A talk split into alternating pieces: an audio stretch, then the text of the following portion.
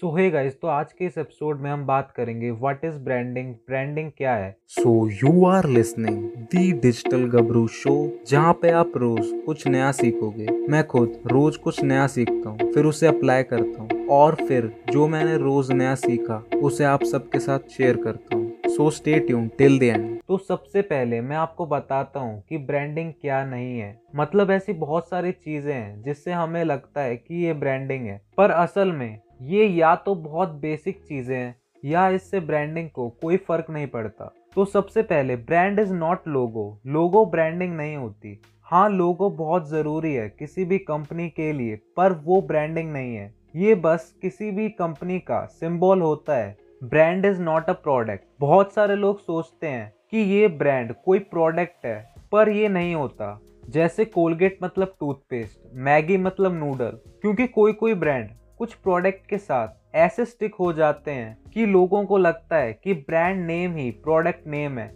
एक बार मैं एक शॉप पे गया तो वहाँ पर एक अंकल आए, उन्होंने शॉपकीपर से कहा, मुझे पतंजलि वाला कोलगेट दे दो। मतलब उन्हें ये नहीं पता कि कोलगेट एक टूथपेस्ट ब्रांड है, पर उन्हें लगता है कि टूथपेस्ट को कोलगेट कहते हैं। हाँ मैं मानता हूँ कि कोलगेट ने अपने आप को ऐसे शो किया है, पर इसे भी ब्रांडिंग नहीं कहते। और बहुत लोग मानते हैं कि ब्रांडिंग एक प्रॉमिस है, जो हमें कंपनी देती है, पर ब्रांडिंग ये भी नहीं होता। और बहुत लोगों को लगता है कि ब्रांडिंग इज़ इम्प्रेशन बट ये भी ब्रांडिंग नहीं होती। इन सारी चीज़ों पे एज अ मार्केटर हम बहुत ध्यान देते हैं, पर ये असल में ब्रांडिंग नहीं होती। तो ब्रांडिंग होती क्या है? ब्रांडिंग एक रिज़ल्ट होता है कि जो आपका कस्टमर आपकी प्रोडक्ट कंपनी और सर्विस के बारे में फील करता है आपके प्रोडक्ट लेने के बाद ये सबके लिए डिफरेंट हो सकता है। मतलब एक heart to heart connection establish हो जाता है। जब उसे प्रोडक्ट से फ़र्क नहीं पड़ता, उसे ब्रांड से फ़र्क पड़ता है। मतलब नाइकी जैसे शू बनाती है, वो सेम शू कोई भी मैन्युफैक्चर कर सकता है। अगर वो अच्छा मैन्युफैक्चर प्लांट सेटअप कर ले, पर क्या कोई उससे इतना सीरियसली लेगा जितना नाइकी को लेता है? नहीं। तो अगर आप अपने आप से पूछो कि आप क्यों नाइकी प्रेफर करोगे, जबकि हो सकता है कि दूसरी शू उससे ज़्यादा अच्छी हो, आपको अब ब्रांडिंग का असली मतलब समझ आ गया होगा। मतलब ब्रांडिंग एक रेपुटेशन है।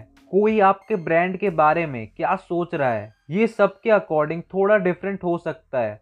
और ये बहुत अच्छा है किसी भी कंपनी के लिए, क्योंकि एक बार किसी कंपनी की अच्छी ब्रांडिंग हो गई ना तो आपको प्रोडक्ट बेचने में ज़्यादा एफर्ट नहीं लगाना पड़ेगा। और एक कंपनी की ब्रांडिंग कोई एक इंडिविजुअल नहीं बनाता। हर एक एम्प्लॉय जो उस कंपनी के लिए काम करता है, वो सब मिलकर ब्रांड बनाते हैं। ब्रांडिंग किसी भी कंपनी के कल्चर को डिफाइन करता है।